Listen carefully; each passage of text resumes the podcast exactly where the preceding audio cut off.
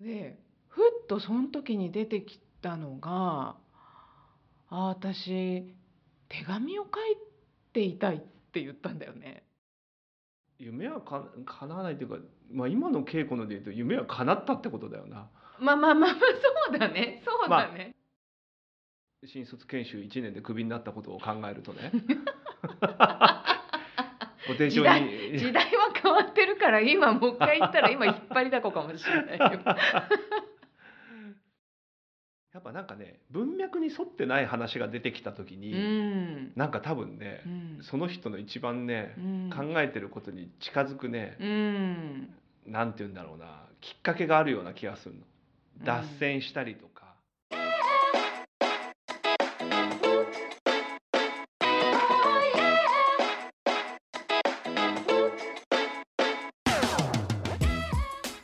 始まりました独立後のリアル恵子です。ハッシーです。このポッドキャストは人生を本気で変えたい人のコーチをしてきた2人がこれからの時代を賢く生きるためのヒントを愉快に無責任に話す番組です。毎週金曜日配信です。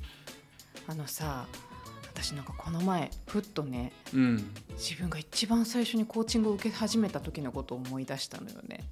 懐かしい話だね。もうだいぶどどれぐらい前？10年弱前。私今年そうそう私今年コーチング学び始めて10周年の年なんだよね。あそうなんだ、うん、そうか。一番最初の頃の。そう9年半ぐらい前かな。へ俺どんな風に受けたんだろうな。っ てまあちょっと興味深いなそれ。き そっち聞こうかな。どうぞ。いやいやで、いやそれで、うん、なんかねあ私これ夢叶ってるじゃんと思ったんだよね。その何コーチングで話したことがあったこと、うん、そうそうそうそうそうそうそう。そのすごい初めの頃に受けたコーチングみたいなこと？そうそうそうあそう。そう。なんかえっ、とコーチング学び始めてでちょっと私結構最初かなり車に構えててかなり半信半疑で、うんうんうん。あんまりコーチングなるものをあんまり信用してなかったんだよね。そうか。よくいるねそういう人ね、はい。逆に逆にそれでドンってはドハマりするっていうパターンもよくいるって私典型的それなんだけどさ。でなんかだから学び始めた時は最初コーチつけてなかったんだけどちょっと途中からあこれはすごいみたいな感じでちょっと学び始めていく中でなってじゃあいざちょっと自分でも人にやってみようかなと思った時にやっぱり誰かにコーチング受けた方がいいなと思って、なるほど、うん、で受けたわけです。よ。自分自身でうね、ん。そっか。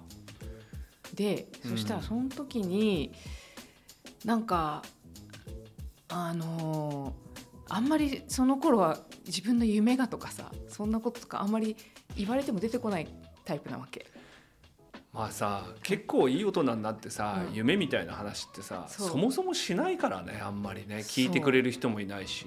そう。あとそんな問いを自分であんま持ったことがないしあなんかそうそうだからそれまでのなんかどうなっていきたいのみたいなやつってなんかこの会社にそれこそ当時だったら国際機関に勤めてとかどこどこの管理職国にになってとか。管理職っていうよりもなんかそういう機関に勤めてどこどこの国で働いてとか、ね。なんかそういうのはちょっと描けてたなんかまあ、会社の中のとかね。まあ転職するにしてもその方面みたいな。うんそうそうそう。だよねそうねなんかそのレベルのスコープでは話してたことはあるけどなんかままっさらな感じってのはなくてさ、うんうんでその時になんでかわかんないんだけどあのーまああでもその時すごく忙しくてとにかく家と会社の往復しかしてなくてなんか全然なんかこうこれじゃあつまらないみたいなことを多分私言ったと思うんだ。うんうんうんうん。多そしたらそのマイファーストコーチがさその方もまだそんなにたくさんの経験をお持ちではなかった頃だと思うんだけど、うん。だからすごくこう素朴にコーチングをしてくうんうれてさ、ん。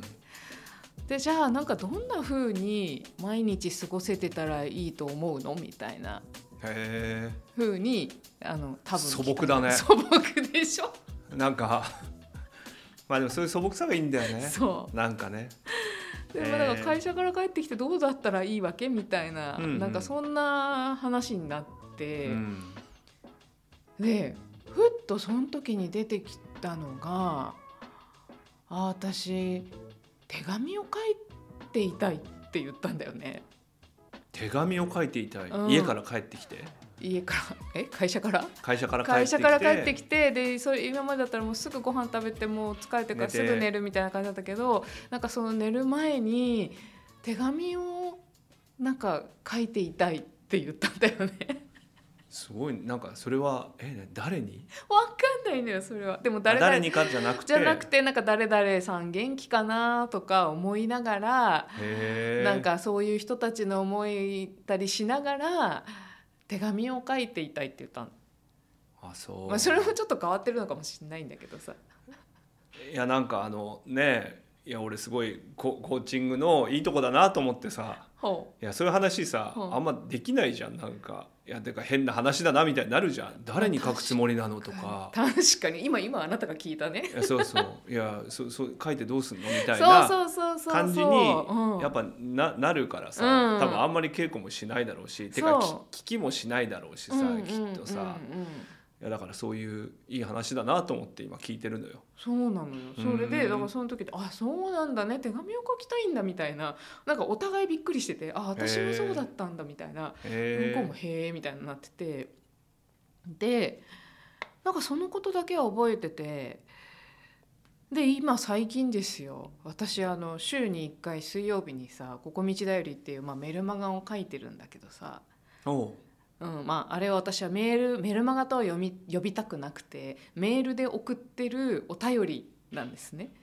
お手紙なんですよ。そうなのか。うん、、意識としてはクライアントさんとかあるいは今までお世話になってきた人とか、うん。まあそこが出発点で始まっててもう今は誰でも登録できるようにしてるからなるほど。知らない人も見てるかもしれないけどなんかそこへのこうお便りをお手紙を書いてるつもりなわけですよ。あじゃあ本の紹介だけど本じゃさないよそれブログ。ああそっかそっかそっかそっか。メルマガか、うん。ここ道のブログじゃなくてだよりなのか、うん。あなるほどね、うん、へここみあすいません初めて聞く方もいるね。私ブログで「ここ道読書録」っていう読書録書いててでそれは2014年ぐらいからやってるんだけどそれは自分のための読書録であり人のたにもご紹介できる読書録なんだけどあそれとは別ね。別で自分のクライアントさんを主に一番最最初始めたお便りがなるほど。あるんですよ。でそれを昔は四半期に一度に送ってたんだけど、うんうん。今は週に1回になってであとあの誰でも登録できるような風に変えたので。なるほど。なんかそうそういうふうに使ってて今までお世話になった前職の方とか、まあ、そういうところでご縁があった方とかも、まあ、あのご迷惑でない人には送ってるみたいな。じゃあまあ最近どうしてますか？みたいな思いも含めてうん。書いてるってことか、そうそうそうそうそう。あーそういうことね。ででそれをあのだから火曜日の夜は必ずそれを書くとか、まあ、火曜日じゃないにしても週末の間に書くこともあるんだけど。週一で出してるんだ。そう週一出してへでそれがあの、まあ、それももう2年半ぐらい続けているんだけど毎週送るのは。でよくなんか大変じゃないですかとかいやよくあんなにね毎週書き続けられるなって、なんかすごいよね。よく続くよなってびっくりしてるよって受診してる人から言われるみたいなそれすごいいいい反応だね。そうそう。で私はそれは何年目の危機もなくてですねそっちは。う、ん、うん、もうなんか何の苦もないわけ。あそうなんだ、うん。もうもう毎週普通にやることとしてそうセイハローぐらいな感じなんだ。そうだしなんかその時間はちょっと楽しみな時間でもあってそれをあちょっと疲れたから他の仕事やってて疲れたからあああ気分転換ぐらいな感じで、うん。書いてるんだ。ごご褒美的な時間だね自分には休憩的な時間でああそう。書いてるんだけど。それでさなんかあっと思って。あ私これ10年前にそういえば手紙書きたいって言ってたなって思い出して。いい話だね。ねでしょ？ちょっとできすぎな感じもするけどでもまあいい話だよね。まあ、毎日ではないにしたよねっていう風なのをなんかふっと思ってあ当時のコーチにもよ連絡してみてもいいなとも思ったけど。なるほどね。うん。いやでだからさなんかよく私も自分自身もコーチとしてさクライアントさんのさ人生の目的の話とかもさ聞いてったりするけどさ なんかこうあんま大きなことじゃないんだなっていうのもなんかちょっと自分でもびびっくりするっていうかさなんか。なんだそうねそうでもそうね。昔思ってた。じゃあ国際機関に転職してるかっていや全くしてないみたいな。すごいいっぱいなんか成功してるかとかそんなんよくわからないけどなんか手紙が書きたかったそれの時間が叶ってることで。そうやってかつて言ったことももう忘れてるんだね。忘れてたんだけどなんかでも満たされた感じっていうのはさなるほど。あってみたいな。なるほどね、うん今みたいなこと結構あるかもね。あそういや俺言ってたなとうか、んうんうん。あれだよね。83回のエピソードでもさはいはい。夢は叶わないけど違う形で現れる。なんかシーズン3始まった時のさ。ああ私この回結構好き。うっかりうっかり言ってるやつでしょ。うっかり独立しちゃったみたいなうんうん、話とかね、この回結構好き。うん。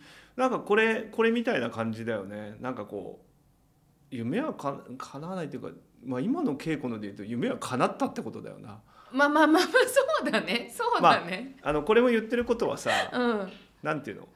叶わないっていうのは違う形であのか叶うとか、うん。違う形でこう現れてくるみたいな。あの時ね橋がなんか芸人になってみたかったけど芸人じゃないけどこういうふうに喋ってるみたいなまあそうだよね、うん。そうやったりあとコーのチやったりとかね。まあ、あとワークショップとかでもさ、うん。なんかあんまり俺は真面目な別に研修講師みたいのはさ全然やってないし多分あんまり向いてないんじゃないかとあの新卒研修1年でクビになったことを考えるとね。ご丁重時代に時代は変わってるから今もう一回言ったら今引っ張りだこかもしれないよ。だけどさなんかこうね少しみんなとあのいろいろこうやったりとかさ、うん。なんか僕らが学んでるさ、まあ、ちょっと今日今回はこのコーチングの話をしますが、うん。ところがさもともとそういう、まあ、芸人ではないけど結構あの喜劇俳優的なさ人たちがやってるところのいつの間にか俺は学んでさ、うん。でそこのこうある種一員に一部になってさ、うん。働いてるわけじゃない。もう10年近く。だかうん。らそう考えるとさ面白いよね。そういうまるまるそのまま別に芸人になったわけじゃないけどさ、うん。なんかそういう形であやっぱり自分のなんかこう根本的に、まあ、望んでるっていうのかな、うん。なんかこっちがいいなみたいなやっぱりあんだろうね。だからね。俺らの中に磁石みたいないやそうなの。なんかねあれだよ。本当なんかだから無意識の部分っていうかさ直感みたいなとこはさもう多分ずっと前から知ってる感じはあるんだよね。まあそうなんだろうね、うん、だから直感がいるとするとさあや直感がいる、なんか直感的なものが自分の中にいるとするとさうん。なんか多分「お前なな何やってんだよ何やってんだよ」みたいな。な。んかすごいいろんなこと考えてさ「いや今までのキャリアはこうやってやってきたしなんかだからこれが私ができることはこっちだしだからこっち行った方がいいし」みたいな風に一生かん一生懸命考えるじゃんなんか。でそそういうのは多分その直感くんみたいなやつはさなんか「あ何言ってんだよ何言ってんだよそっちじゃねえんだよ」みたいな。前から言ってんじゃん。んだよねがみたいな。おっせえよみたいな。そうおっせえよともう40でおっせえよみたいな。いやでもようやく分かったかみたいな。そうだね。ようやく分かったかお前みたいな、うん。そういうのがね多分いる気がする。そうか。さっきのじゃあ手紙のこととかやっぱそういうことなのか。かもねなんか面白いよね。うん。いやなんかさ手紙書きたいとかあんま出てこないじゃん。で私も本当びっくりしたんだけど。普通仕事の話みたいなさ感じがするけど。でもこれさ仕事にまあ仕事に直接つながってるかどうか分かんないけどさ、うん。少なくともあれだよね稽古のさ顧客管理的な範疇に入ってるってことだよね入ってる。しいやでそこからやっぱりあのお仕事いただくこともあるんだよね。そうだよね。うんあの本当にさすがに2年半も送り続けていると。いやそうだよね。いやなんか毎回刺さるわけじゃないけどさ、うんなんかそうやってあの要は関係を続けてるってことじゃない、うんうんうんそれすごい大きいよねやっぱね。うん、あこれちなみにすごい脱線しちゃうんだけど、うん。面白いのがさ私も結構ネタ振ってんの。その要は優しく寄り添う系の感じの内容の時と、うん。なんかもうなんかズバッと言う時となんかこう厳しめに言う時と、ああそのメルマガがね。メールマガのタイトルもそうだし中身的にもなんかお前は死んだ方がいいみたいなタイトルと、うん、抱きしめようみたいな。そう。まあざっくり言うとね。ざっくり言うとなんかそういうサス系のやつと寄り添う系のやつと結構振ってるんだけど。いやらしいじゃん。いやそれがだって面白いのが返事が時々来て書いてくださる方もいるんだけど割れるんだよね。そのや寄り添う系がお好きな方々もいればなるほど。こう厳しめの時にうわ今日はちょっとこれりなんていうのあのあ登録者数が減るかもなっていう覚悟をしながら離脱する人は出るかもなと思いながらでもこれ大事だと思ってズバンって送るとなんかあこの人読んでたんだみたいな人とかからもなんかすごい刺さりましたみたいな。刺されたかったんだこの人はと思って。まあタイミングとかもあるかもね。ああそうかもね。なんかかド M の何かに。そうそうそう。だから人のニーズはいろいろある そうか。せん脱線しました。いやいやいいいいね。なんかねうん。手紙の話ね。ななでもこれも私だからちっちゃい頃にドイツに親の都合で行った時に日本にいたその時離れ離れになったお友達とずっと文通してたんだよね。へえ。とかなんか出かけたらあの家にハガキを送るとかなんかそういうの普通にやってるからなんか結構その手紙書くのは結構習慣になってるっていうか。昔はなんかね、うん。そういうふうにね、まあ、今みたいに E メールとかが主流じゃない頃はなんか手紙書くってさすごいなんか神聖な行為だったよね。特に海外に手紙書くとか。なんかエアメール書くとかっていうのはなんかすごいこう気合の入る、ペラペラのねうん。今時違うのかしらね。あのペラペラの紙に書くのね青い。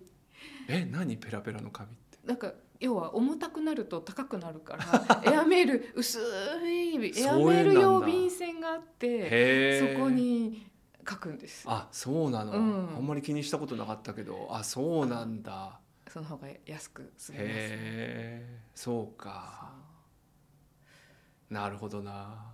とかねさっきの直感くんで言うとさなんかあの最近本屋始めたじゃないですか。うん。でだけどなんかすごく面白かったのがそのちょっと本当に1ヶ月以内前ぐらい私が本屋をやるというふうに人に言う前に私がブログ読書ブログ書いてるのを引用しながらあのこのリスナーでもあるポールさんがあの本屋さんの恵子さんが紹介している本ですみたいな感じでなんか引用してくれてたっけそのブログを。間違えたってこと？いやそれで私も 私はその時本屋始めることをなんか考えてたか決めたかどっちかでまだでも誰にも言ってなかったんだけどいや本屋じゃないけどねって私書いたんだけどなるほど。でコメントしたんだけど笑いながら。そしたら「いやでも本紹介してるからもう本屋ですよ」みたいなうんうにポールさんが書いてくれてて。なんかちょっとそれは笑っちゃって。で結局その後本屋始めてるから。なるほどね。なんかそそういうのもさなんかいやそうねねなんか磁石なのよね。うん結局今やってることってなんかだいぶ前から決まってる可能性あるかもねね俺あの昔あのボイストレーニングをさ、え。うん。えー稽古にもなんか一回紹介したと思うんだけどさ、うんうんあの受けてね昔の歌手の楠瀬誠志郎さん「ほっとけないよ」っていうなんかドラマの主題歌すごい売れたさうん。歌手の人がやってるボイストレーニングでなんか歌歌を歌うためのボイストレーニングじゃなくて、うん。なんか自分の声をもっとうまく使うとかなんかこう体を響かせることが大事だみたいなさ、うんコンセプトであの紹介してもらってで俺はなんか体験レッスンみたいなだけだから本格的なレッスンを受けたわけじゃないんだけどその時にね自分の声がどういう仕事に向いてるかってなんか大枠なんか3つぐらいに分けられるよみたいな話があったわけ。うん。うん。で一つはなんか歌手とか歌を歌うといいよっていう話ででもう一つはなんかねナレーターとかうん。なんかまさにラジオで何かするとかはいはいそういうなんかあすごい高くかだけじゃなくてあでねもう一つは朗読みたいな仕事をやるといいみたいなはなんかもうちょっとこう高さで多分決めてるんだと思うんだけどあはあ。歌歌うには俺の声はそこまでちょっと高くない。あ。はだからなんかこう朗読劇みたいなやるみたいななんかそういうことを仕事にするにはちょっと低くもない。あっていうなんか中域帯のほことで。でなんか俺のやってる仕事はその頃にさそういうワークショップでさファシリテーターやったりとかさ、まあ、あとこのポッドキャストもさ、ううん。で俺結構さ声いいですねとも言われるんだよね。うんうん。だからあ結構そういうことに自分の方向は言ってる。いや俺なんか声がいいからちょっとワークショップのファシリテーターやった方がいいなとかさ思ったわけじゃない。よ 俺いい声だからこっち向いてんだろうなとかさそういうことじゃないじゃん。いいのよ実は思ってたとしたら。それはそれで。全然思ってなかったからさあ合ってんだっていうか、まあ、逆に合ってるからそれが続いてるのかもしれないしちょっと順番とかわかんないんだけどさ、うん。なんかそういう自分の特性がなんかこうはっきりしたからそっちに向かうとかじゃなくて、うん。なんか自分がこうなんとなくここであすごく活躍の場があるなとかさ、うん。あなんかこういうのが結構人にはあの意外と伝わるんだなとか、うんそういうことに対するいいいい反応が返ってくるとかさまあそういうことっていうのはきっとなんか、まあ、決まってるっていうと変だけどなんかあれかもね。なんか今のは直感が直感さんがいるっていうというよりもなんかあやっと場所見つけてくれたわねって今生体のあたりが喜んでる感じがする。生態くん？そう生体のあたりがあそうそうそうこういう風に使ってほしかったよみたいな風に。スピリチュアルな領域。い 今日私いろんなものが見える感じがする。やそうなんだよね。だから俺のすごい生かし方うん。をちゃんとした場所に、うんあのある種あてがってくれたっていう、うん。なんかそういう喜びとかはあるのかもしれないよね、だね。そう。そうなんだよ。いいななんか。いいねなんかでもそうなんかいそこ向いてますって言われたらちょっと自信にもなるよねなんかこれやってるまあ、結構声いいですねってやっぱ言われるもんね。なんかそのワークショップとかやってても。あワークショップやってても？でも言われる。これを始める前から、いや俺ねワークショップやり始めてそういう仕事をやり始めて、うん。ちょっと経った時にハッシーさんのなんかこうやってるのを聞いてるとなんかラジオの番組聞いてるみたいですねみたいに言われたこと2回ぐらいあるマイク通してないのに？マイク通してないよ。だからあのね。へー20人ぐらいの少し輪に輪になって、うん。で前で俺はすごいちょっと喋るじゃない？誰かと喋ったりするじゃない？それはまるでラジオの何か番組を聞いてるようだという。今すっごいドヤ顔をしながらハッシーがこっち向いて喋ってます。いや多分伝わってると思うよもう。マイクからも伝わってると思うけど。なんか僕の場合はさ前も話したけどさ、まあ芸人っていうかなんとなんとなくちょっとこうエンターテインメント的なさ、うん。なんかそういうこととかにさ、うん。まあ憧れとかさなんか面白さとかさなんか俺本当にあのもし今自由に何でもやらせてくれたら何って言ったらなんかさ舞台で何かすることとかすぐ浮かべるわけ。おおいいじゃんいいじゃん。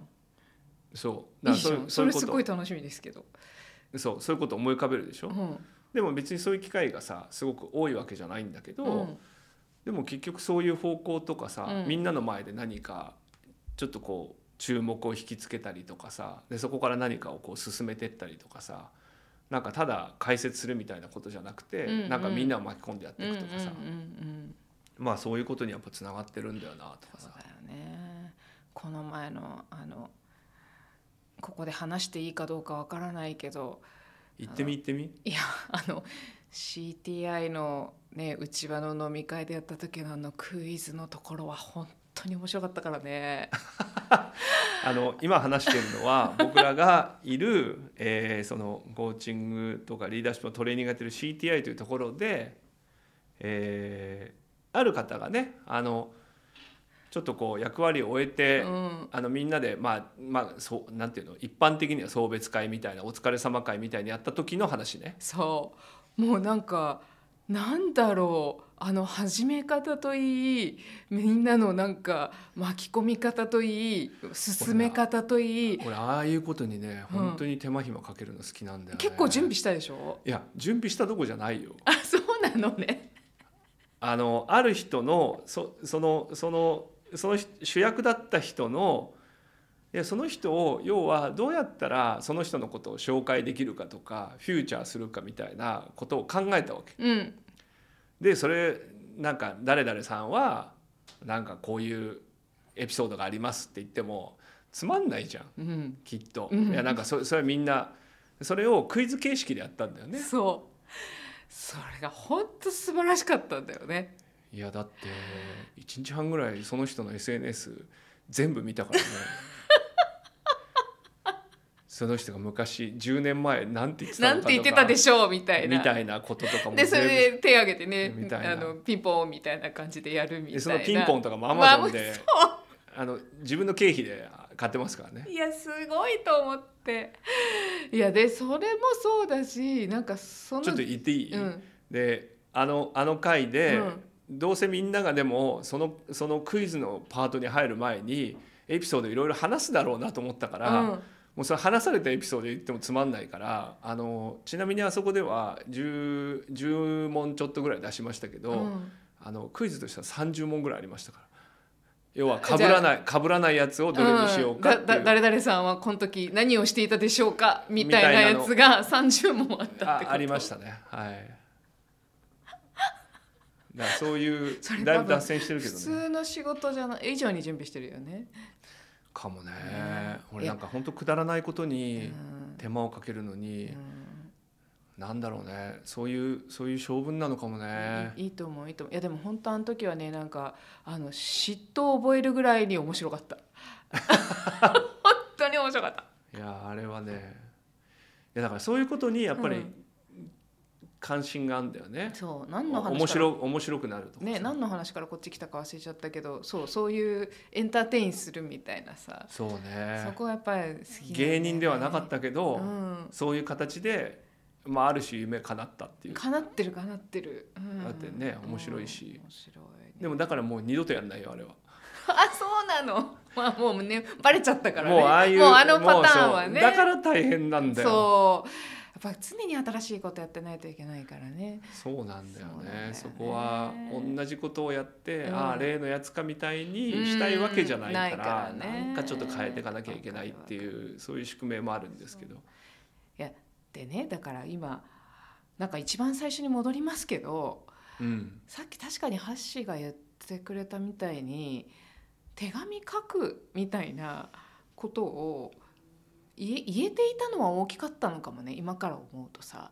そうね。あの時に「何がしたいの?」って言われてポッとそれが出てきた自分を止めなかったのも良かったし多分それをそのまま口にして聞いてもらったのも良かったし、なんかね俺こういう仕事してて思うけど、うん、なんかねポッと出てきたやつその直感って言い方もあるんだけど、うん。もう違う言い方するとねやっぱなんかね文脈に沿ってない話が出てきた時に、うん。なんか多分ねう、ん。その人の一番ね、うん。考えてることに近づくね、うん。なんて言うんだろうなきっかけがあるような気がするの。脱線したりとか、まあ、要はこれをさあなたのキャリアについてうん。これからどうしたいのとか、そういう文脈をつければつけるほどさ、うん。手紙書いてたりなんて絶対出てこない。出てこない。そう、うん、で結構話をしてると、うん。常に文脈があるんだよ。うんうん。なんかこの文脈で話さないとなとか、うん。なんかこれは脱線しちゃうよなとかなんかそういうことっていうのがやっぱ会話の中では常にあるじゃない？ある。なんか道ができ良くも悪くも道ができちゃうんだよねなんかねまあそれがあるから、うん。ちゃんと話がお互いうん。進んでったりするから、悪いわけじゃないんだけどなんかさっきみたいなちょっとこう全然脱線したりそれとはちょっと関係ないんだけどとかなんかやっぱり話対話とかしててさ、うん。そういうなんかちょっと飛ぶ話が出てきた時とかうに、ん。なんかそこはねあんだよ多分手繰り寄せる何かが。そうかもしんない。でなんかその時って結構脈絡ないのに結構自分の頭の中では結構イメージできてるわけ。あそうなんだ。なんかもう寝る前に机に向かってなんか電灯をつけてなんかパジャマで描いてる。みたいなあそういんうだシーンがなんか自分のイメーポッジをねとポッと浮かぶんだよね。うん。なんかそうなんだよ。ポットなのに。そうだからねなんかやっぱりちょっと話が飛んだりするみたいうなん。ことを作ろうみたいにすると多分おかしくなるんだね。あの多分やんない方がいいんだけど。これも以前話したあれだね。雑談をしようって言った瞬間に雑談じゃなくなるみたいなね。そう。このポッドキャストの難しさにもつながってくるよね。この雑談系ポッドキャストしたいけどだからあんまりあらかじめ話せないけどでもどう話すのかはちょっとは相談したいみたいな。まあねね。まあね。そうなんだけどね。ね。まあ、やっぱりちょっとその時に生まれたものに逆にリアリティがあるっていうか。だな。あそうですね。いやあれを聞いていてくれたコーチにはちょっと感謝だねそういう意味ではね。うん。うん。連絡してまあどっちでもいいか。どっちでもいいうね、ん、別に。なんかそういうのちゃんと連絡してもうやめた。方ねが、そういうそういうのいいしなそうていうのいいないらねえな。なんか締めっぽい。そんなことはよくある話だってことだよね。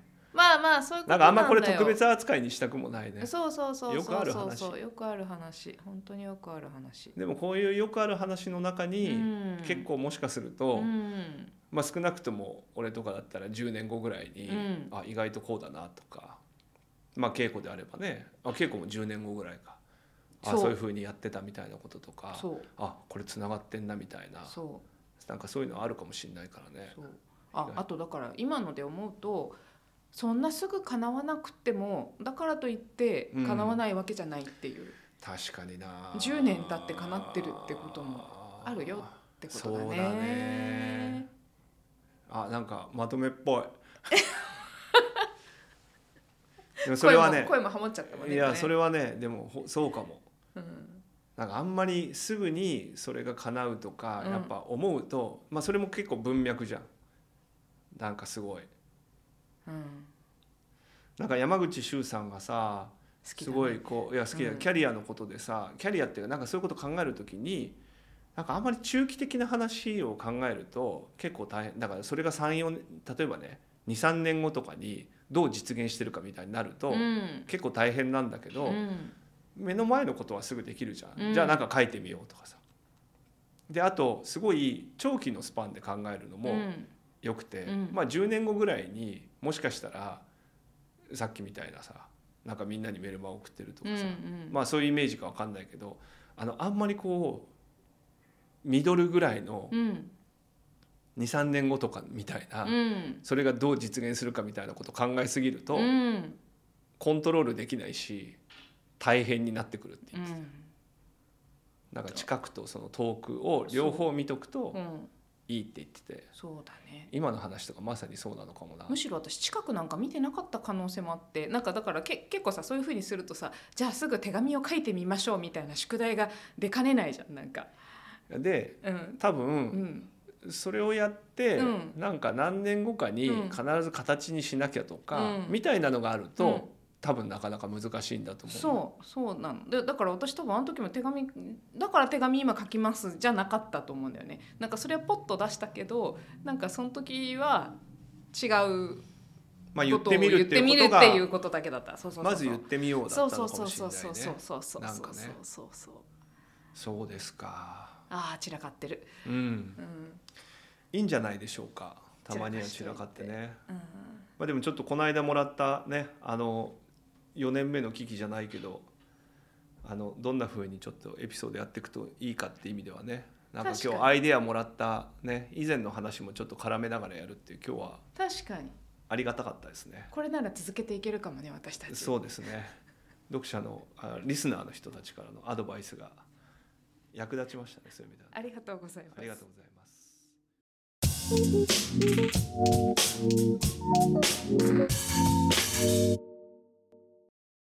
この番組では感想やリクエストなどお便りをお待ちしております。概要欄にあるお便りフォームからお送りください。番組中にお便りが読まれた方ははがきまたはステッカーをお送りしますのでご希望をお知らせください。それから Spotify、Apple Podcast でのフォロー、えー星マークでのフォーカ評価もどうぞよろしくお願いいたします。ということであの4年目が始まっておりますがあの本当に一番欲しいのは僕はなんか今お便りですね。いろいろね。あの送っていただいてるのもありますしまあなんかいろいろこうツッコミ入れてもらったりアイディアもらったりこういうの扱ってほしいとかね。なんかそういうのがあると、えー非常にありがたいなと思ってますのでぜひぜひまだ送ったことない方とかね、うん初めての方もちょっと気軽に送っていただけるとねステッカーもお送りできる準備もできましたんで、はい、みんなステッカー欲しいかな？どうかな？は貼ってくれるかな？あ稽古も貼ってあるのねちゃんとね。ありましたよ。素晴らしい素晴らしいですね。ラジドからもらったステッカーは次もらえるのいつかわかんないからまだ怖くて使えないんだけど。これは作りたかったら自分で作れるか結構いい感じに仕上がっておりますので。はい皆さんからのお便りねお待ちしております。では今週も聞いていただいてありがとうございました。また来週。バイバイ。